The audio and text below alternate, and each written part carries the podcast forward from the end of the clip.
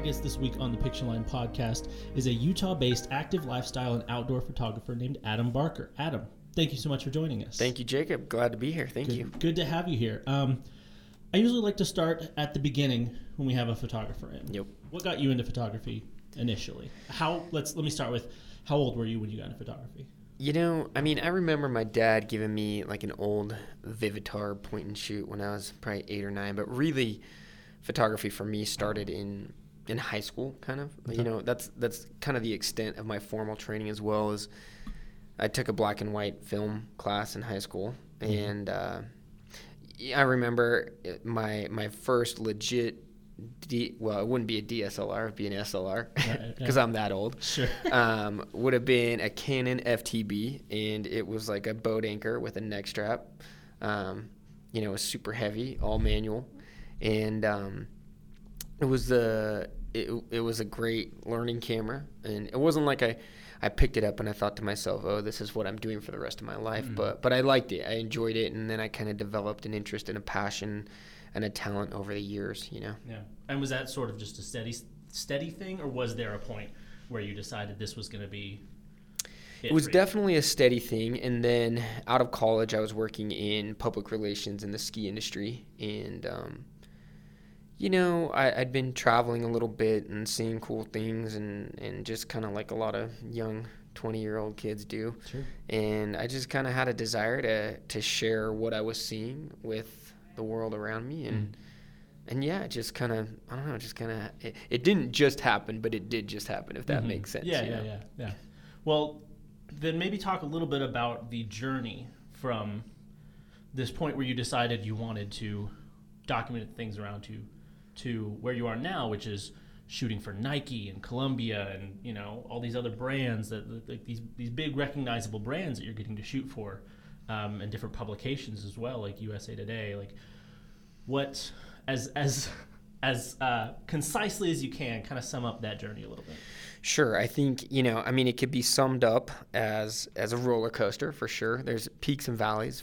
You know, one day you're on top of the world, and the next you've gotten a, a billion doors slammed in your face. So, so it's a lot of, of perseverance and, and dedication and diligence in your craft. But you know, it, it really is kind of over the years developing a, a, photographic style, developing a brand. I think my background in marketing and PR and understanding the value of a brand uh, helped me, you know, immensely in in the business of photography because, you know, I, I say this all the time, but clicking the shutter really is kind of the easy part. Mm-hmm. Um, you're you got to make a living. I, I've got three boys. I've got you know a wonderful wife. I got a mortgage that I'm paying. I'm not van lifing myself around the world and, sure. and I'm not this nomadic soul as much as I do travel, but I, have got obligations and I've got and I, that was always my goal was to to make a career out of photography. And so, you know, I think it was it was establishing my photographic roots, which were in landscape photography, understanding light. You know, if we're talking about from a creative standpoint and a technical standpoint, honing my craft, understanding photography, understanding lenses and where I can utilize different lenses for a different look and, and depth of field and wide angle and telephoto and all these things and then understanding backlight and side light and bounce light and front light and all these all these different things that kind of gave me the the technical foundation that would then kind of liberate my other capacities to pursue my creative endeavors. Mm-hmm.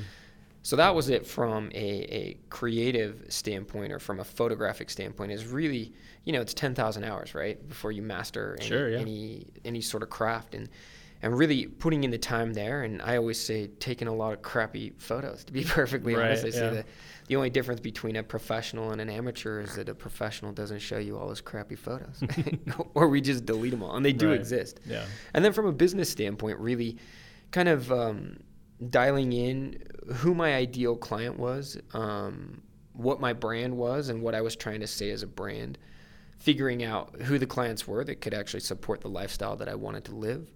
Um, searching out opportunities not just for bottom line, what's going in my bank account, but networking and portfolio opportunity where I'm shooting is is it valuable for my portfolio? Um, who am I shooting?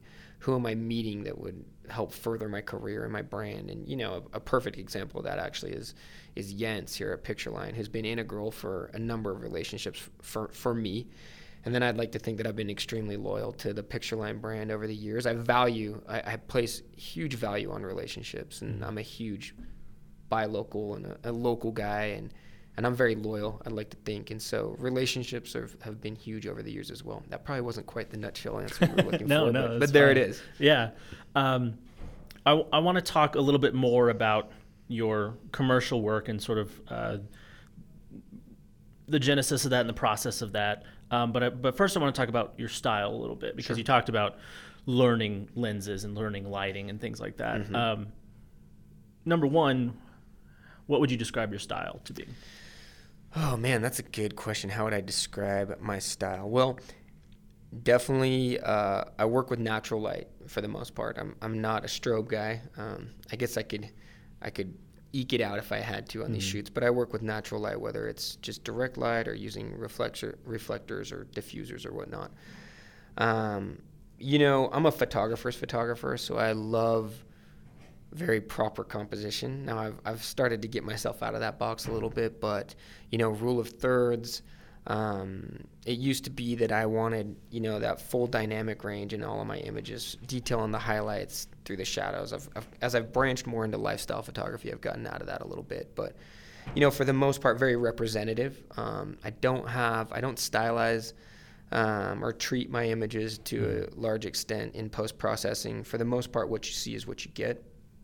I'm a huge grad ND graduated neutral density f- filter user, um, which allows me to capture a very accurate image at the time of capture. So I don't have to rely on the computer. So, you know, if I were to describe my style, it'd be probably traditional um, and, and representative. I don't consider myself super edgy or innovative per se, but I'd like to think I've got a good grasp on what exceptional photography has always been and hopefully continues to be. Mm-hmm.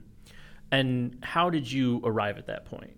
How did like what did it take? Because you, you, you, talk about the ten thousand hours thing and yeah. and uh, learning all of these things, uh, sort of just familiarity with the craft in general. What was what was it that that brought you to what your style is today? I think you know there's probably some some substantive stuff and then probably a lot of just kind of intuitive. It's like why do some people like tomatoes and why do some people hate them? you sure, know, yeah. you kind of figure out what you like. I definitely liked bold color. I definitely liked, you know, emotive imagery that that uh, draws the viewer to a particular part of the frame and and makes them feel or think. Um, you know, and while that's probably somewhat cliche in, in general, I think there's a way that we all do it. Um, studying other photographers' work absolutely has influenced, um, you know, my work, especially in, in the formative years you know, I think back then we weren't as exposed to uh, imagery as, as we are now, where we're just we, we see how many billions of images do we see a day? I mm-hmm. swear, you know, through social media and through um, TV and all sorts of screens and this or that. You know, and when I was kind of studying the craft and figuring out my, my path, it was magazines. You know, it was it was outdoor photographer, it was Powder magazine, it was you know these publications that I held them in my hand and dreamt of one day seeing my images published there. And so, very affected by, you know, the work that I would see in those publications and, and elsewhere. And and I guess as as most of us do, I would kind of emulate that uh, for a number of years, and then eventually you kind of find your own feet um, and and kind of start to do things your own way a little bit as mm-hmm. well. Um, you touched on a little bit there in talking about wanting to see your images in these magazine, magazines that you read. Yep. Uh, what led you to commercial photography, working with with these different brands to represent their kind of identity? Well, I think primarily it was is it was a function of survival, right? It's mm-hmm. like if I wanted to make my living in photography, commercial photography was kind of the way to go. And I don't know that I necessarily anticipated that from the very beginning actually i knew photo- commercial photography would be my route but i didn't know necessarily know that it would kind of transition into more of like an active lifestyle and mm-hmm. outdoor genre as opposed to landscape or scenic or travel um, but uh, so it, it, was definitely a function of this is how I can make a career and support my family. And then also, um, it, I think it it's a little bit of chicken or the egg, but I took a look at my photography and what I was best at, and thought, okay, who who is best suited to my style? You know, I would not go and pursue. Um, let's see, I'm trying to think of, of a brand that I, I would not go and pursue. Um, well, I'm I'm totally blanking right now, but maybe like a high fashion. Correct, you know, correct. Your, I would not submit my work to Vogue, right? You yeah. know, uh, yeah. unless I was to, you know, actively s- seek out a project or, or produce some work that started leaning that di- more in that mm. direction. But That'd have to be very intentional for you. correct, and I never would. You know, mm. so that's a perfect example. Is I I would never submit my work to Vogue or, or reach out to Vogue and and say and hope to get a commissioned job or an assignment because it just it doesn't work. So, you know, I would start shuffling through the pages of magazines and looking at the ads that already existed or look at billboards or you know looking at um, you know the commercials on TV and and for for two reasons. Number one I was looking at you know okay who's using work that's you know a similar slant to mine? And then also who's advertising? Because it means that they're spending money right? Sure, yeah. hopefully. That's what we hope anyway Right. so. Um, and that that that's actually an interesting question because that's that's uh, sort of a, uh conversation happening in, in social media and in marketing in general today is the idea of of um, paying for you know professional photographers or Correct. using influencers or using just user generated things like that. That's something that that you know we kind of come up against a lot here at Pictureline. Um, and so my question is, um, for someone who would be interested in breaking into the, the world of working with businesses and, and clients and commercial Sure. photography, um, from your own experience, was that something that you started doing kind of on your own and then sort of presenting that to a company and saying, this is what I can do? Um, did you did you sort of petition them first? Uh, did they come to you? You know, what what did that process look like it's for you? pretty much it was is and i'm pretty sure it always will be hustle you know Mhm. like unless you're the Annie Leibovitz of the world, you Sure. know. Um, and there's a couple, uh, there's a couple others on that on that level. For the most part, I'd say that you got to be out there hustling because it's a simple product of of numbers and how many of us there are that exist. I consider myself a, a skilled photographer, but I know that I'm a drop in the bucket, right? There are so many skilled photographers out there, so you got to hustle for that work. Um, I'm in year 10 of doing this professionally. I jumped off in 2008. And I always thought that in my 10th year is a, what I would consider, you know, after 10 years, I think you can probably call yourself a veteran. I thought as a veteran I'd be hustling less than I was as a Mm, rookie, really? and it's not the case. Now the dynamics have changed a little bit. I'm hustling for for better paying work. I'm hustling for, you know, more legit jobs, um, but I'm still hustling. There's no question. And so, yeah, it was me reaching out. I'm I'm constantly updating my portfolio. My website could use some love, but my Instagram, you know, stays very current. Um, I'm I attend trade shows. I attend, you know, other events where I have opportunity to interact with new potential clients. I'm always handing out business cards. I'm always taking business cards. I'm relentless with emails and phone calls and and follow up and and uh, that's just how it has to be. That's how you have to be if you're looking to break in.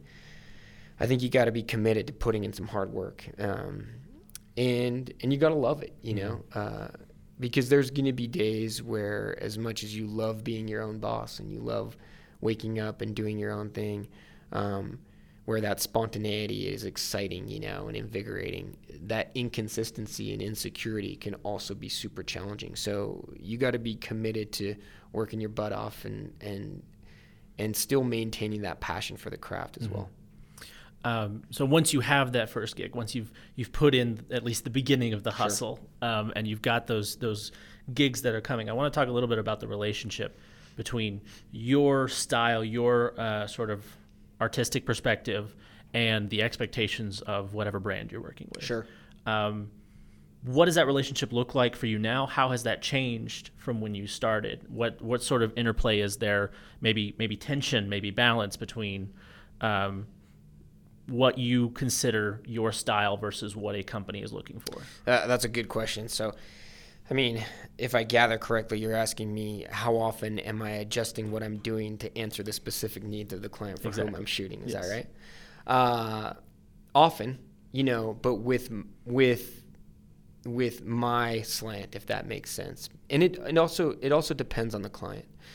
Some clients you do work for and they're very hands-on, and you know you've got a very specific shot list and a very specific concept, and you know very specific guidelines in terms of how you should be shooting and the type of space that you need to accommodate for copy or um, logos or end use or whatever it might be. And then other clients are very loose and free and are and are very open to letting you kind of um, have your way a little bit more. But but there's one thing to to remember is they're not hiring you just to boss you around, if that makes sense. Mm-hmm. They're yeah. hiring you for your creative vision, and right. so it's important to mesh that and meld that with the client. And and most of the time they're looking at things from an end use standpoint. Creatively they might have something in mind but they're going to kind of let you run with it creatively and that's why they've hired you. But it's important as a commercial photographer to understand what the best image or what a great image is for the client. And i think if there's one thing that i've learned over the years as a commercial photographer it's that just because it's a great image doesn't mean it's a great image for the client. So mm-hmm. much of the time we're dialed in on oh composition and light and is it sharp? And you know oh she wasn't looking at the camera or her face is just a little bit off or this that and the other. And the client is looking at things like well you can't see the logo and shoot uh, the pants look a little bit weird and i can't see as much of that boot and oh that's last year's product or we can't show it in this way shape or form or we've got so there's so many other things that they're thinking of. Um, so it's a healthy balance i would say. It's the important part is the communication especially on the front end understanding what the client needs um, both from a creative standpoint, for, standpoint, but also from a functionality and a utility standpoint. And if you understand that, then you can kind of insert your vision and still give them a very functional and usable end product, if mm-hmm. that makes sense. And as you've built a portfolio, have you have you seen your ability to inject your own style into that um, enhance and grow, or uh, are you still sort of you know, are they are they hiring you more for um, you now, or are they still trying to? How much I, has that changed, basically? Um, you know, I think the only place it's really changed is for me. Um, on my end, in terms of me being confident in my brand and in my style and mm-hmm. in my vision. Um, whereas early on, you might be a little bit less secure and less confident in what you're bringing to the table, which is natural. You know, if you've only been in the business for a year or two or three, you know, I don't know how comfortable you are at times being very authoritative with what you really want to do. And I've learned over the years that clients want that from you. You know, they want to see somebody in charge. They want to see somebody that's directing traffic, that's overcoming obstacles. They want to see somebody that's grabbing that bull of a job by the horns and getting it done. Mm-hmm. And really that's where a professional photographer really separates themselves from an amateur is especially with iPhones and and you know point and shoot cameras and auto on DSLRs it has never been easier to shoot mm-hmm. a pretty good image and it and when the light is good it's never been easier to shoot an awesome image right but how often do we go out and get commissioned and hired for these jobs when conditions just suck mm-hmm. and yeah. it's raining or it's cloudy or it's bright you know and it's basically the opposite of what you uh, what you need. How can you then deliver an A plus image in C minus conditions? Mm-hmm. And that's what I really always reaffirm with the people that hire me or the people who I'm hoping will hire me is that you're getting what you pay for in a professional with with someone like myself because I'm gonna get you an A plus image regardless of what we're dealing with um, at the time. And mm-hmm. and I think that makes a massive difference and that also touches on that your statement about you know influencers and, and social media and this that and the other and it's it's pretty easy it's easy to fake it you know these days mm-hmm. um, because when we're on our own schedule and choosing our locations and doing all these things it's pretty easy to churn out one decent image in you know a five to seven day stretch but what about when you got two days to shoot an entire catalog and right. conditions yeah. go to crap so yeah. yeah when you're on a commercial shoot, uh, a client has hired you to show off their brand. What is your goal? What is you, what are you trying to accomplish um, with that brand? My goal would be to represent them in a beautiful and emotive light. Um, but if I could expound on that a little bit, my goal is first and foremost to understand what type of message they're trying to share with their audience, with their end viewer, with their consumer, and then present it in a visually engaging way. Mm-hmm. You know, if I were to think about one image, and I talk about this a lot, um, but if I were to think about the one image where I was able to do that for a company, it was a number of years ago for a company called LifeStraw. And they make, I don't know if you're familiar with them, but they make water filters um, and water bottles. And essentially, you know, when they first started this, when they first brought this product to market, it was very unique um, and still is to a large extent. But essentially, it's a water filter that you can. It's a big, oversized straw that you can just suck water right out of a river or stream mm-hmm. with, you know, and it filters it for you. So it's very lightweight and it's great for backcountry users and backpackers, et cetera, et cetera. And you know the image that really kind of became their hero image, and and that earned me a great deal of work after the fact, and they continue to be one of my best clients. It's it's a split level, half in, half out of the water shot of a guy drinking out of a stream with this with this LifeStraw right? Mm-hmm. And so naturally those split level underwater shots are very engaging. They're cool, you know, because we don't see that perspective very often as viewers. But then to boot, it was I was immediately able to um, illustrate what you could do with their product with one image. And so it was an engaging image and it was also very illustrative of, of how you could use their product. So yeah, that's always my goal is to kind of engage the viewer and with the, with a message that, you know, like I guess accurately depicts the brand um, in a in a creative manner. Yeah. And you mentioned emotive a couple times. Correct. Emotion plays kind of a big role. Yeah, absolutely. I mean, I want people to think uh, whether it makes them happy or sad or angry or fired up or apprehensive or nostalgic, whatever it might be. You know, if if, if it's not um, getting a reaction out of people in some way, shape, or form, then in my opinion, as a photographer, I've failed. Right? Because it just it won't hold their attention. You know, we naturally gravitate towards the imagery that pulls something out of us. Mm-hmm. And I think that's also evidenced in in you know, in how we license or sell imagery. It's very rare. Go to an arts festival and look at the people that are selling prints, um, big landscape prints. They're not selling just beautiful images to people. If you were to interview any photographer, I guarantee you'd get this answer.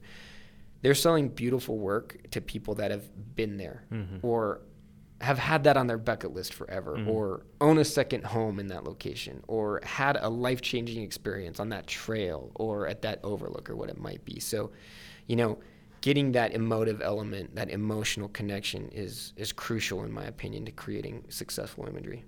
Well um, we're about to wrap up here but let me let me ask you two questions. One um, is there any process or technique or um, technical knowledge specifically that you would recommend any photographer, commercial, portrait, landscape, you know, whatever, uh, should know?